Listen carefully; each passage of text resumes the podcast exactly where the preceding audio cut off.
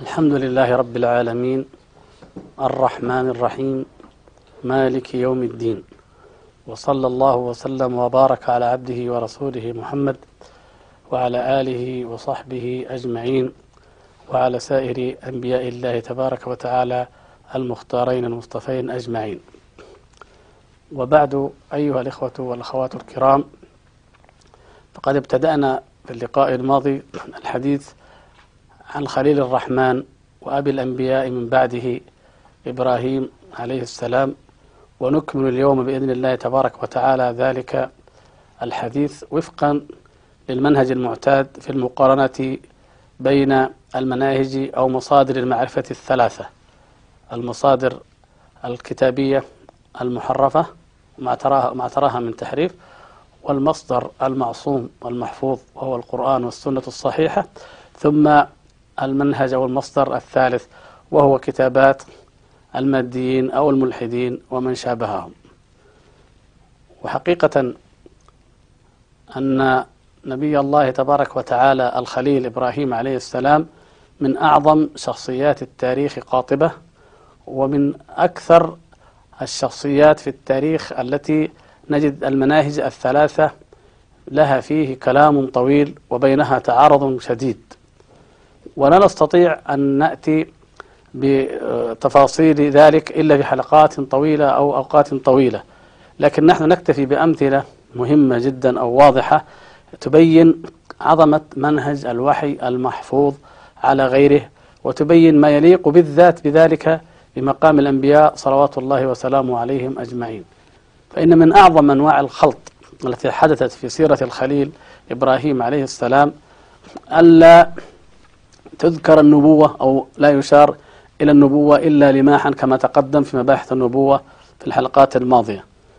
فإذا غضضنا النظر عمن ينكر وجوده التاريخي كما فعل بعض الملاحدة في القرن التاسع عشر الميلادي الماضي وما بعده يعني إذا غضض النظر عمن ينكر أنه شخصية تاريخية ويقول إنه خرافة اختلقها كتاب التوراة وأمثالهم هؤلاء لا لا قيمة لهم لا اعتبر لهم علميا في الحقيقة لكن نقول فيبقى أن من, من أكثر من ذكره والانتساب إليه وهم أهل الكتاب اليهود والنصارى قد شوهوا أيضا ذلك بأنهم لم يذكروا أعظم وأهم ميزاته عليه السلام وهي الإيمان والتوحيد ونبذ الشرك والإقرار بالعبودية الكاملة لله تبارك وتعالى. وهذا ما لمحناه ورأيناه في نوح عليه السلام وكذلك في غيره من الأنبياء كما تقدم وكما سيأتي. فعندما نقارن أو نستعرض ماذا كيف يعني كيف كان هذا النبي الكريم صلوات الله وسلامه عليه ماذا تحدثت عنه به هاتان هذه المصادر بالذات المصدران العظيمان وهما التوراة بما نالها من تحريف والقرآن العظيم نجد الفرق واضحا جليا بين هذين. فلنبدأ إذا بما يتعلق بالكتاب المحرف أو التوراة من سفر التكوين. أول ما يذكره الكتاب عنه هو النسب كالعادة. وهذا من أول ما يعطي الانطباع لدى أي إنسان بأنها, بأنها كتابة بشرية مزجت ممزوجة بالوحي أو مزجت الوحي بآراء الكتبة. أنه كتابة بشرية يتكلم هو عن النسب كما ذكرنا في الحلقة الماضية ويجعلون من نسبه عابر الذي هو جد عاد كما يقول كثير من من المؤرخين قديما وحديثا. على أي حال لا إشكال في هذه المسألة ولا أهمية لها كثيرا إلا من ناحية أن نعلم أن إرم ذات العماد التي قال الله تبارك وتعالى ذكرها بالاسم في القرآن ألم ترى كيف فعل ربك بعاد؟ إرم ذات العماد. وجاء في التكوين أن إبراهيم عليه السلام كان آراميا. نقول أنه من بقايا هؤلاء. يعني هناك إرم القديمة كما ذكر الله تبارك وتعالى عاد الأولى وأنه أهلك عادا الأولى عاد الأولى وبقي من نسلهم عدة ممالك امتدت إلى قبيل الميلاد بعدة قرون في أنحاء متفرقة ومنها مملكة أرام المتأخرة التي كانت معاصرة لدولة أو مملكة إسرائيل في أرض فلسطين. فالنسبة نسبة إبراهيم عليه السلام إلى إلى إرم أو إلى عاد على ما بينهم من آماد ويعني ما بين مدة إبراهيم عليه السلام وعاد الأولى من آمات طويلة لا يعلمها إلا الله كما بين في كتابه. المقصود منها هو أنهم بقية هذه الأمة وهي كغيرها من الأمم يعتريها الإيمان ويعتريها الكفر وتكون لها ذرية وتكون لها بقية. فلا إشكال على الإطلاق في أن يكون إبراهيم عليه السلام كما جاء في التوراة يعني من ناحية النسب أو القبيلة آراميا وهو بقية آه، هم من العرب القديمة الذين بقوا ثم اندمجوا بعد ذلك في العرب المحدثين من بعدهم. فعلى أي حال هذه مسألة لا ليست يعني ذات بالذات الأهمية إلا لنقول أن حيثما وجدنا مخرجا لما يأتي في الكتاب المحرف ويمكن أن يكون صحيحا لا حرج عندنا بل حيثما نجد أن المؤرخين تحاملوا عليه فنحن ننكر تحاملهم وحيثما أمكن أن يكون هناك في الأمر قولان نقول فيه قولان ولا حرج أيضا ولكن حيثما نجد أن الجزم والقطع واضح فإننا نجزم به كما ذكرنا في أبيه. فكون التوراة تقول تارح وكون الكتاب يقولون إن أن تارحا شخصا آخر ولا يكون آزر فنحن نقول هذا خطأ وما نص عليه الله تبارك وتعالى هو الحق فهو سمى أباه آزر. وهنا يمكن أيضا نضيف شيئا قد ينفع وهو أن آزر أو آشور كما يعني رجعها الأستاذ العقاد وغيره يمكن أن تكون يعني اسما يعني يعني تحريف آشور يمكن آزر أن تكون تحريف آشور. ومن ثم من ينتسبون إلى إبراهيم عليه السلام أو إلى أبيه ويقولون إنهم آشوريون فيمكن تكون النسبة إلى أبيه أو إلى أشور جد أعلى أيضا له. فلا يعني أقرب شيء أن يكون كذلك لكن على حال هو رجل حقيقة واسمه كما ذكر الله تبارك وتعالى حقيقة آزر وهو أبو إبراهيم عليه السلام سواء صح تأويل العقاد أو غيره في أنه تحريف أن أن تيرح أو تيرح يعني تحريف اللفظي أو لم يصح لا يهمنا ذلك فإنما يكون التأويل وإنما تكون مقارنة عند صحة أو عند قوة تساوي الدليلين في القوة. أما عندما يكون في كلام الله تبارك وتعالى أمر واضح جلي قطعي فيأتي يأتي غير ذلك من كتب الكتاب ومن اتبعهم فلا اعتبار لتلك المعارضة بأي شكل من الأشكال. المقصود أنه أعظم ما يوصف به إبراهيم عليه السلام وميزه الله تعالى به وما أشرنا إليه أيضا في نوح عليه السلام هو الرسالة والنبوة والدعوة إلى توحيد الله تبارك وتعالى والدعوة إلى إفراده تعالى بالعبادة. بعد أن عبدت الأصنام بعد أن عبد الأولياء عبد الصالحون عبدت الآثار أو الآباء إلى آخر ذلك وأيضا من ذلك عبادة الملوك والأحبار والرهبان. فيأتي التوحيد النقي الذي يدعو إليه إبراهيم عليه السلام. فكما أشرنا يعني نوح عليه السلام القضية ليست هو أنه كان فلاحا أو ماذا عفا على في القرآن إنا أرسلنا نوحا إلى قومه في سورة نوح. المهم هو الرسالة. فتحت يعني افتتحت السورة بهذا. كذلك إبراهيم عليه السلام نجد الأمر فيه أوضح وأجلى من حيث أن أهل الكتاب لا يكادون يأتون على هذا بل كما أشرنا في مباحث النبوة أنهم لا يكادون يفرقون بين الكاهن وبين النبي كما سيأتي إن شاء الله. فإذا نرجع نقول كيف عرض الكتاب أيضا بعد أن عرض للولاد يعني أو بعد أن عرض لنسبه. ففي في سفر التكوين يعني في العدد من 27 إلى 29 آه، الفقرات يعني من 27 إلى 29 عن النسب وعن الولادة والنشأة. ثم في فقرة 30 يقفز ويتكلم يعني ذكر أنه تزوج سارة في فقرة 30 يقفز ويقول أن سارة كانت عاقرا. لاحظ المسافة الكبيرة جدا بين أنه ولد وبسرعة يذكر أنه تزوج وأن اسمها كانت ساراي اللي هي الاسم الأول له. ثم كيف انتقل إلى أنها كانت عاقرا ثم انتقل بعد ذلك من 31 32 إلى هجرة وخروج إبراهيم عليه السلام مع لوط من أرض الكلدان إلى أرض آه، كنعان. يعني هنا فرق هائل كبير جدا ما بينه وبين القصة القرآنية التي سوف نأتي على إيضاحها إن شاء الله تبارك وتعالى. المقصود أنه بعد ذلك في أرض كنعان وعد الله تبارك وتعالى مباشرة يأتي وعد الله لإبراهيم بأنه يرزقه يعني الذرية ويبارك اسمه ويعطيه هذه الأرض التي وعده بها. إذا ما الذي نلحظه ما الذي يمكن أن أستنتجه من هذا؟ نستنتج أن كاتب التكوين يريد مباشرة أن أن يبدأ منذ أن يبدأ يذكر سيرة إبراهيم عليه السلام ينتقل مباشرة إلى الوعد وإلى أرض الميعاد وإلى إثبات أحقية اليهود حقية بني إسرائيل فيها فك يعني كأن هذا هو الذي يهمه. حقيقة يعني هو هذا الذي يهمه وهذا الذي من أجله كتب السفر أو أخذ من سيرة إبراهيم عليه السلام ما يريد, ما يريد أن أن يأخذ واختار بالذات هذه المواضع منها. بخلاف ما نجد يعني بعد ذلك في القرآن أو إذا نظرنا نظرة في القرآن الكريم نجد أن الأمر بخلاف ذلك كله. الأمر في القرآن الكريم لا يقتصر عند أو لا يبدأ بالولادة أو بالذرية أو بالعقم. هذا يأتي الحديث عنه متأخرا.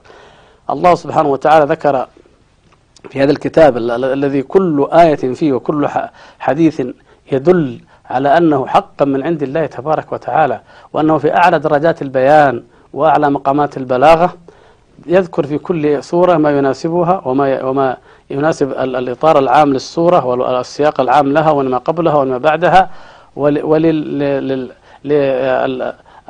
الذي يريد أن يأتي إليه والكل كل الكتاب كله في عبادة الله وفي توحيد الله وفي الأمر الأعظم والأهم فلا يأتي أي قصص أو ذكر للأحداث التي لا آه، لا تهم ولا تفيد ولا تخدم هذه الغايات العظيمة. يعني نجد أن الله سبحانه وتعالى يعني ذكر ما يدل على أن إبراهيم عليه السلام من في شبابه كان على الفطرة القويمة السليمة. والدليل أنه كان شابا عندما جادل قومه عندما حطم الأصنام في كتاب الله تبارك وتعالى قالوا سمعنا فتى يذكرهم يقال له إبراهيم.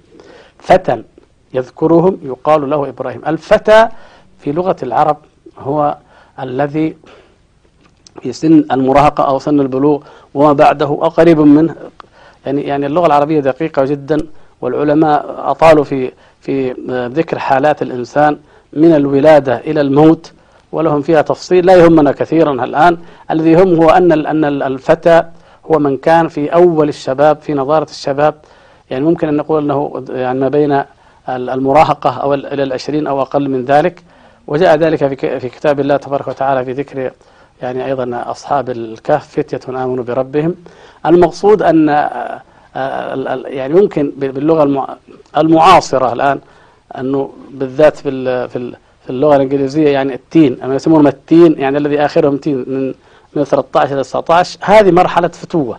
يعني يعني الفتى الذي يمكن أن يكون في هذه السن كيف يأتي أو كيف يمكن أن يجادل قومه في هذه الأمور العظيمة وينكر ذلك. نقول أنه من القرآن يتضح أن هذا الفتى إبراهيم عليه السلام فطره الله تبارك وتعالى وألهمه على الرشد. آتيناه رشده من قبل. الرشد فيما يظهر والله تبارك وتعالى أعلم أن هذا قبل النبوة يعني أن إبراهيم عليه السلام كان في رشده في رشد في ملهم الرشد والحكمة والمنطق والمجادلة لقومه بالحجة القوية كان ذلك قبل النبوة. هنا نشير إلى قضية. قضية أن بعض الناس قالوا أنه حاج قومه وأنه رأى الكواكب وعمره خمسة عشر يوما وما أشبه ذلك. هذه من الأخطاء التي يعني الشنيعة التي يقع فيها بعض من ينقل عن الكتاب بغير علم.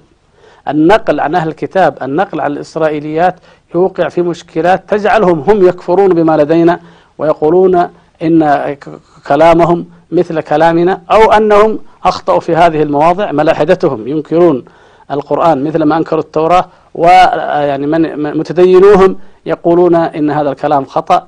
يعني كيف يكون ابن خمسة عشر يوما ويعني يرى الكواكب ويتأملها ويخاطب أباه؟ هو الله أعلم. يعني كما قلنا نحن نحاول نخرج بعض الأمور.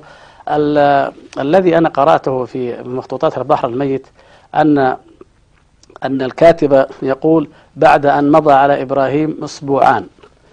فالأسبوعان يمكن فهمها من فهمها أنها خمسة عشر أو أربعة عشر يوما والحقيقة أن كلمة أسبوع تطلق على السبع السنين في مواضع كثيرة من العهد القديم. يعني بإمكاننا أن نقول أن هذا مما يحتمل الصحة بأن يكون بعد يعني أو هو في السن الرابعة عشرة من عمره آه، وفقه الله تبارك وتعالى وألهمه وحاج قومه ورأى الكواكب كما جاءت تلك المحاجة في سورة الأنعام وكما ذهب بعد ذلك فحطم أصنامهم. ويؤيد ذلك ما يأتي في كتب التفسير ما جاء في كتب التفسير وغيرها من أن إبراهيم عليه السلام كان أبوه يعمل آه، نحاتا ينحت الأصنام. فكان يدخل ويرى ويتعجب من هذا العمل يتعجب أن أباه ينحتها بيده ثم بعد ذلك يعبدها قومه. كيف هذا الذي كان بالأمس حجرا ملقى أو أي معدن من المعادن ملقى أو خشب أو أي شيء ملقى على الأرض بعد أن يشتغل فيه أحد البشر بشيء من العمل اليدوي يصبح إلها ويصبح معبودا. أمر عجيب جدا ولا يعني نستبعد على الإطلاق من أي صاحب فطرة سليمة أن يرفضه. فكيف إذا كان من آتاه الله تبارك, تبارك وتعالى رشده وهو لا يزال فتى. على أي حال المسافة بعيدة جدا بين هذا وبين الذي يرى أنه فقط في آخر عمره وبعد عقم سارة على السبعين سنة أنه خطبه الله ورآه الله أو رآه في المنام وعده بأرض الميعاد ولا نكاد نجد ذكرا للنبوة ولا للرشد ولا للمحاجة ولا المجادلة في فيه وهو آه، نعني به أصفار أو كتابة الكتابة الموجودة في العهد القديم. في القرآن في كتاب الله تبارك وتعالى هذه القضية هي أهم قضية. المحاجة لقومه في في في في, في الأمر النظري وهو ما يتعلق بعبادة الكواكب والمحاجة أو العمل الحقيقة يعني رد الكفر رد الشرك عمليا وهو ما فعله في تحطيم الأصنام وكل ذلك هو لا يزال فتى الثالثة هي التي لا ندري لا يدل القرآن على على على شيء فيها والله تعالى أعلم. من حيث السن وهي محاجته للملك. فقد تكون بعد ذلك لكن على أي حال آه، هي آه، فيما يظهر للملك الذي كان يحكم العراق ويحكم البلاد حران أو ما حولها أو التي كان فيها إبراهيم الخليل عليه السلام وليس ملكا آخر قابله. والقصة الملك هذه لبقية قد تأتي إن شاء الله تعالى. والمقصود هنا أن إبراهيم عليه السلام فطر وجبل على التوحيد النقي الخالص المقل لله تبارك وتعالى وأنه رفض بهذه الفطرة النقية الخالصة أن يتوجه إلى المعبودات العلوية أو المعبودات السفلية أو المنحوتة. ربما يأتي هنا قول من يقول يعني ماذا كان يعبد قومه؟ قوم إبراهيم عليه السلام ماذا كانوا يعبدون؟ من كلا الحادثتين الحادثة في, في, في, في ما يتعلق بالكواكب ورؤيته لها كما في سورة الأنعام وبقية القرآن كما في الشعراء والصافات الأصنام. نجد يمكن نفهم أن الكلام الذي قرره شيخ الإسلام ابن تيمية رحمة الله عليه وغيره من العلماء أنه حقيقة وهو أنهم كانوا يجمعون بين الأمرين. كان يعني تلك الأمم وبالذات قدماء الحرانيين والصابئة وبالمناسبة الصابئة ينتسبون إبراهيم عليه السلام في مواضع وأشار العقاد إلى بعضها في كتاب إبراهيم والأنبياء. المقصود أن يعني هناك التقاء بين عبادة الكواكب وبين عبادة الأصنام المنحوتة. وحتى العرب كانت هذه لديهم. يعني كان منهم من يعبد الشعرى ومن يعبد غيرها وكان منهم من كما هو معروف يعبد الحجارة. يعني لا يهمنا يعني ما الرابط بين عبادة الكواكب وعبادة الحجارة لكن يقول يقال إن الهياكل التي تبنى في الأرض والبيوت التي تبنى في الأرض تبنى باسم المعبود من الكواكب. فيعني الأمم القديمة ولا يزال مع الأسف الشديد اليوم السحرة والكهنة وبعض الملاحدة يعتقد بتأثير الكواكب والنجوم في الأحداث الأرضية. يعتقدون ذلك فيبنون لها بيتا أو هيكلا يسمونه هيكلا في الأرض ويتقربون ويذبحون له في أو يذبحون فيه بناء على أنه هذا هيكل زحل هيكل المشتري اللي يسموه الرومان جوبيتر. مثلا هيكل المريخ إلى إلى آخره. مثلا يعني أي معبود يعبدونه الشعر كما كان قدماء المصريين. هذا الهيكل الأرضي تذبح فيه الذبائح وتعظم فيه وتبنى فيه الصور وتوضع فيه الصور.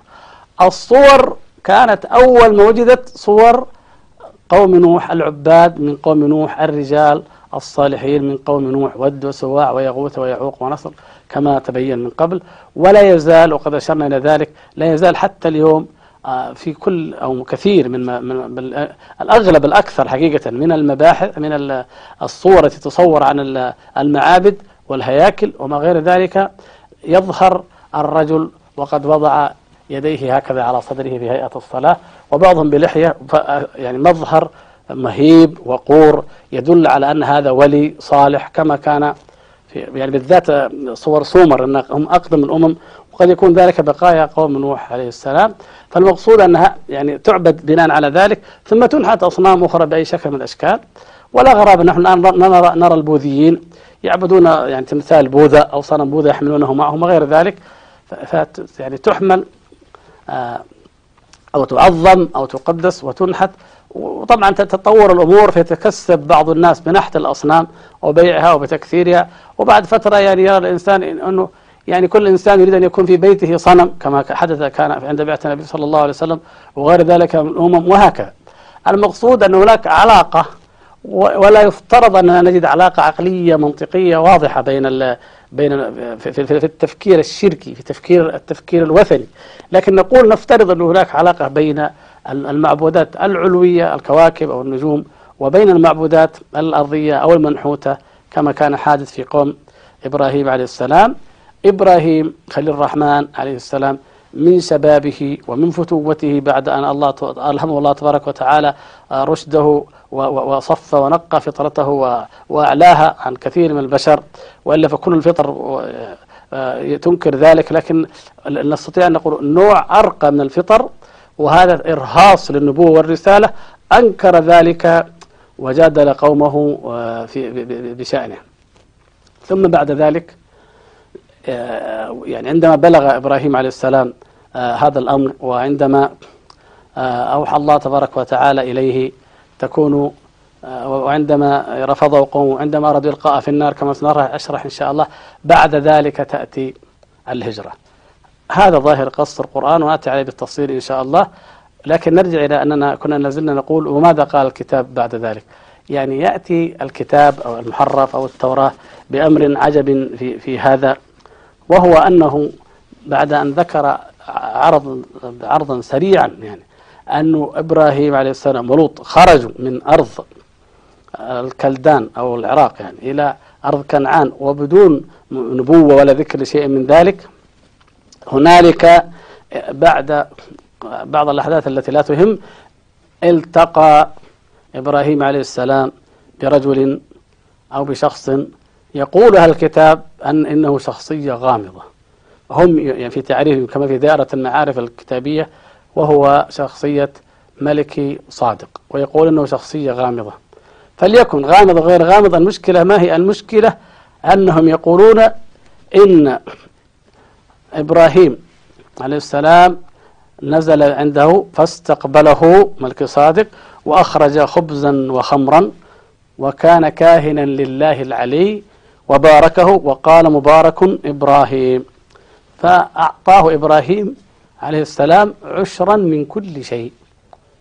يعني هو كان كاهنا لله العلي إبراهيم تبارك يعني بنزوله عنده واستضافته له. وقدم إبراهيم كما يقولون العشر من ماله إلى ملك ملك صادق. ويقولون ملك صادق يعني ملك الصدق وملك البر وملك السلام. هذه الشخصية في الحقيقة يعني تحتاج إلى شيء من أن يجل الغموض عنها يعني باختصار. البعض آه، يقولون أن ملك صادق آه، هو حمورابي مثلا. هذا مع الأسف يعني الكلام نقله أو مشى على الشيخ رشيد رضا رحمة الله عليه فهو في الجزء السابع من تفسير المنار صفحة 535 يقول إن حمورابي هو ملك صادق ملك البر والسلام الذي يقال في العهد العتيق أنه كاهن الله وأن بارك إبراهيم وأن إبراهيم أعطاه العشر إلى آخره. الحقيقة أنه هناك مشكلة إذا إضافية في كلام الشيخ رشيد رضا أن نقول إن حمورابي هو ملك صاد. يعني عندنا عدة شخصيات. حمورابي وأمرافل بعض الناس يقول أمرافل تحريف لحمورابل. وعندنا ملكي أو ملكي صادق ثلاثة شخصيات. الذي يبدو أنها ثلاث شخصيات مختلفة اختلافا شديدا.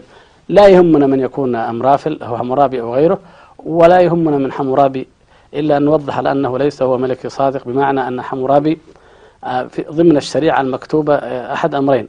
إما أن يكون ملكا من الملوك الذين آه، نقلوا شريعة من شرائع الأنبياء السابقين في شريعته وإما أن يكون حمورابي هو نبي من الأنبياء لله تعالى أنبياء من قبل و أوحى إليه الله بشريعة لكن لا علاقة لها بإبراهيم عليه السلام وكتبها سواء كان بعده أو قبله لا يهم.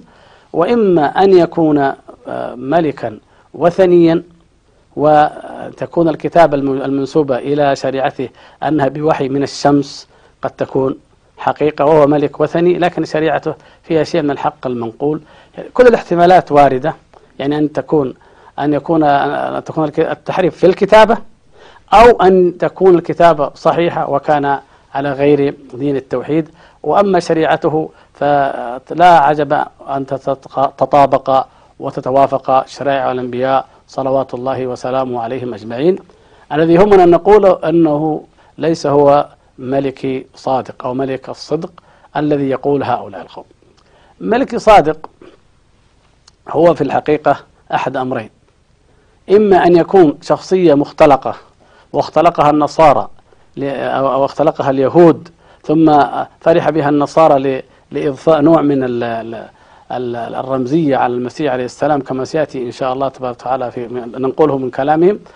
أو أن نقول يعني إن يعني شخص الاختلاق أو أن يكون ملكي صادق شخصية حقيقية ولكن ليست بالشكل الذي ورد في العهد القديم ولا بالحال الذي قيل إنه كان أعظم كما يبدو من إبراهيم عليه السلام وأن رتبته عند الله تبارك وتعالى كانت عالية جدا إلى حد أن يقال لأنبياء الله سنجعلك على رتبة ملك صادق.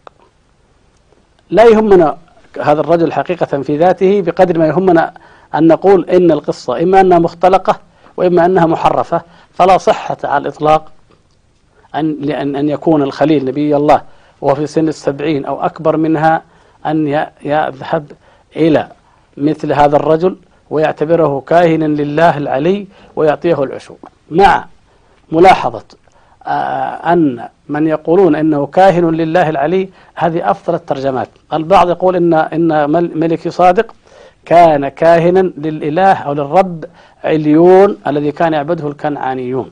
وهذا أفحش وأشد. فإذا كان كاهنا لوثن من الأوثان أو لمعبود غير الله تبارك وتعالى فالأمر أشد بعدا ولا يمكن أن يتخيل ويتصور المؤمن أن إبراهيم عليه السلام يذهب إليه ويعطيه العشور ويتقرب منه ويأخذ البركة منه وكما نصوا كما سنقرأه إن شاء الله من كلامهم أن ملك صادق أعلى من إبراهيم وأفضل من إبراهيم عليه السلام في هذا الحقيقة في تحقير وتدنيس لمقام النبوة ولا سيما إذا كان هذا كاهنا لملك لوثن من الأوثان أو كان ملكا آه، وثنيا كما يزعمون. آه، لا نستطيع في في هذا اللقاء وقد اقترب الوقت على الانتهاء أن نكمل قصة ملك صادق لكن نشير إلى إلى أمر مهم في في في هذه المسائل وهو أنه كما قلنا عندما اليهود عندما يحرص اليهود المحرفون إلى يعني أن يتعمدوا مسألة الأرض والوعد. فجاءت هنا وربما تكون هي سبب وضع الأمر كله أن ملك صادق عندهم هو ملك الصدق وملك السلام. فبما أن الصدق والسلام متقاربان فإذا يكون ملك سالم أو سلام. فإذا قالوا هو ملك أور سالم أو أور سليم. فإذا يكون هو ملك القدس. يعني فكأن ذلك أيضا يقربهم إلى مسألة دعوة إبراهيم آه، أن إبراهيم عليه السلام يعني آه، أعطي الوعد له ولذريته وأنه العهد قديم. هذا يعني آه، نرد عليه ببساطة هو أن في أن في ذلك الوقت لم تكن قد بنيت القدس. هذا تقريبا كل المؤرخين يجمعون على ذلك أن الأمة التي كانت تسكن في تلك المنطقة كانوا يسمون اليبوسيين أن المسجد الأقصى أول ما ما بني. وأصبحت القدس قدسا. بعد ذلك بحين يقول بعضهم أنه في أيام سليمان. نحن نقول لا أن أول ما بني بناه إسحاق وقد يكون بحياة أبيه إبراهيم عليه السلام بعد بناء الكعبة بأربعين سنة وهذا منصوص عليه في صحيح البخاري. فالمقصود أنه لا لا يمكن أن نطابق بين ملك صادق وقضية أورشالم وأورشليم إلا على يعني الهوى والمزاج الكتابي اليهودي الذي يحاول أن يحرف أو يختلق ما يؤكد الوعد بأن هذه البلد أو هذه القدس قديمة وأنها موعودة منذ القدم وأنها هي بشكل عنصري لإبراهيم. وفرع واحد فقط من ذريته فقط وهو فرع إسحاق. عليه السلام. بينما نجد أن ابن كثير رحمة الله تبارك وتعالى عليه يعني يقول يعني أنه لما أصعده الله وأراه الأرض أراه شرقها وغربها وجنوبها وشمالها فيدخل في ذلك ما ما ترثه أمة محمد صلى الله عليه وسلم. هو أوسع وأكبر وأشمل من أرض فلسطين التي لا تكاد تشكل نسبة يعني إلا ما يعادل واحد في المئة من جزيرة العرب وحدها فضلا عن غير ذلك من الممالك ومن الأرض الواسعة المحيطة بها التي وعدها. من يتبع ملة إبراهيم عليه السلام ومعلوم أن الذي اتبع ملة إبراهيم عليه السلام وأورثه الله تبارك وتعالى الأرض وملكها فعلا هو محمد صلى الله عليه وسلم والفاتحون من الصالحين من بعده كما بين الله تبارك وتعالى ولقد كتبنا في الزبور من بعد الذكر أن الأرض يرثها عبادي الصالحون. نسأل الله الكريم رب العرش العظيم أن يجعلنا وإياكم منهم. إنه على كل شيء قدير. نستكمل بإذن الله تبارك وتعالى في الحلقة القادمة ما يتعلق بملك صادق وقصته عند أهل الكتاب وعلاقته بنبي الله الخليل إبراهيم عليه السلام. والسلام عليكم ورحمة الله تعالى وبركاته. الناس تفرق مسعاهم ما بين الدين ودنياهم. برز التاريخ بألوان لعقائد سارت ترعاه. لعقائد سارت ترعاه. نحل شتى ظهرت وطريق الجنة بغياهم ورد الداعون مناهلها واختار الناس مشاردهم الناس تفرق مسعاهم ما بين الدين ودنياهم. ولف التاريخ بألوان لعقائد سارت ترعاه لعقائد سارت ترعاه